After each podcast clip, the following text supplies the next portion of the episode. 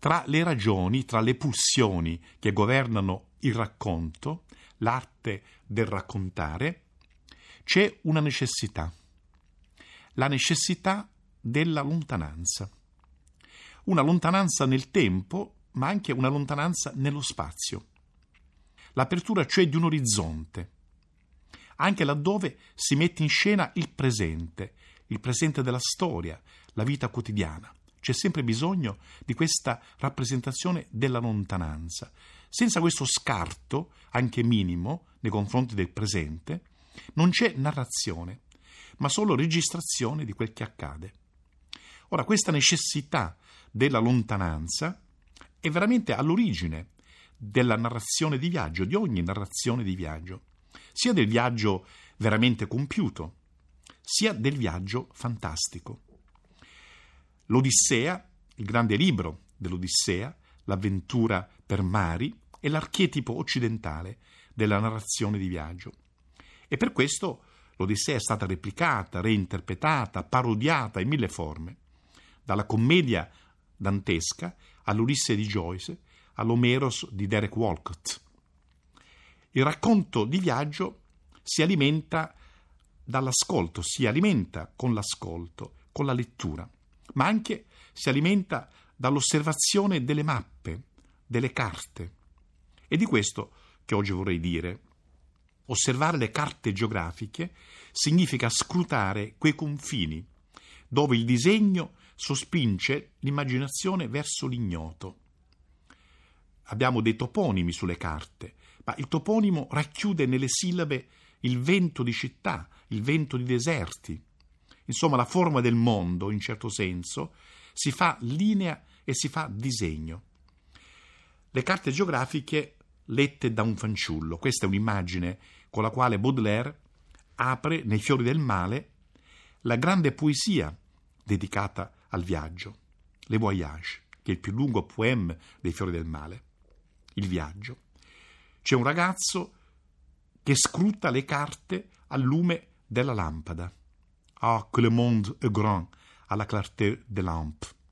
Il mondo è sconfinato al lume delle lampade.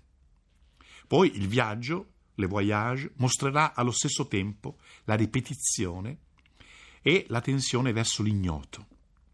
L'ignoto che inviterà ad attraversare le sue profondità, au fond de l'inconnu, pour trouver du nouveau, al fondo dell'ignoto per trovare il nuovo.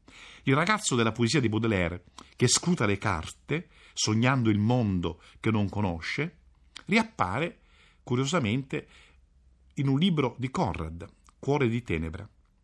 È lo stesso Marlowe, il protagonista, che una sera racconta ai compagni, standosene appoggiato all'albero di mezzana della nave, proprio dinanzi all'estuario del Tamigi, racconta, mentre si sventagliano sull'acqua i bagliori della città, racconta l'origine della sua passione per l'avventura in terra e in mari lontani.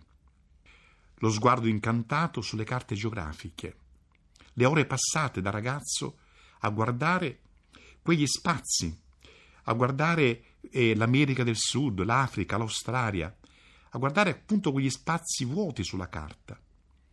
Su quegli spazi vuoti il ragazzo Marlowe poneva il dito e si diceva: qui devo andare quando sarò grande. Sulla carta c'era un luogo più vuoto degli altri, ed è proprio lì che un giorno sarebbe certamente andato. Più tardi, tornando sulle carte, c'erano già dei nomi, c'erano dei segni, e in mezzo c'era un fiume, il disegno di un fiume, un serpente che si snodava sulla carta. E come un serpente incanta un uccellino, così quel disegno incantava Marlowe. Si trattava di cercare subito la compagnia con la quale il giovane sarebbe andato laggiù, in quel cuore di tenebra. Le mappe, dunque, le carte e il racconto di viaggio. Nei viaggi di Gulliver e di Swift, il grande libro che inaugura la moderna antropologia fantastica, le mappe, soprattutto le mappe delle isole, compaiono per dare un ordine all'immaginazione. Ecco Lilliput, dove il personaggio narrante approda dopo il primo naufragio. Questo appunto in Gulliver troviamo tantissime isole nei viaggi di Gulliver, e Lilliput è una di queste isole. Poi c'è Lugnag, Glubdubrig, Bannibarbi, e c'è l'isola più singolare, l'isola di Laputa, l'isola volante. Le isole sono tutte figure della lontananza, per questo sono così frequenti nel racconto di viaggio. Un'altra mappa compare in un racconto di Verne, anch'esso ambientato in un'isola, l'isola misteriosa. Quando da un pallone aerostatico i tre personaggi atterrano su un'isola, dopo una faticosa escursione tra boschi e rocce, giunti su una cima, scorgono da lì un'altra isola, simile a un animale accovacciato, un animale addormentato nel Pacifico. Ebbene, qualcuno disegna già la mappa dell'isola sul terreno.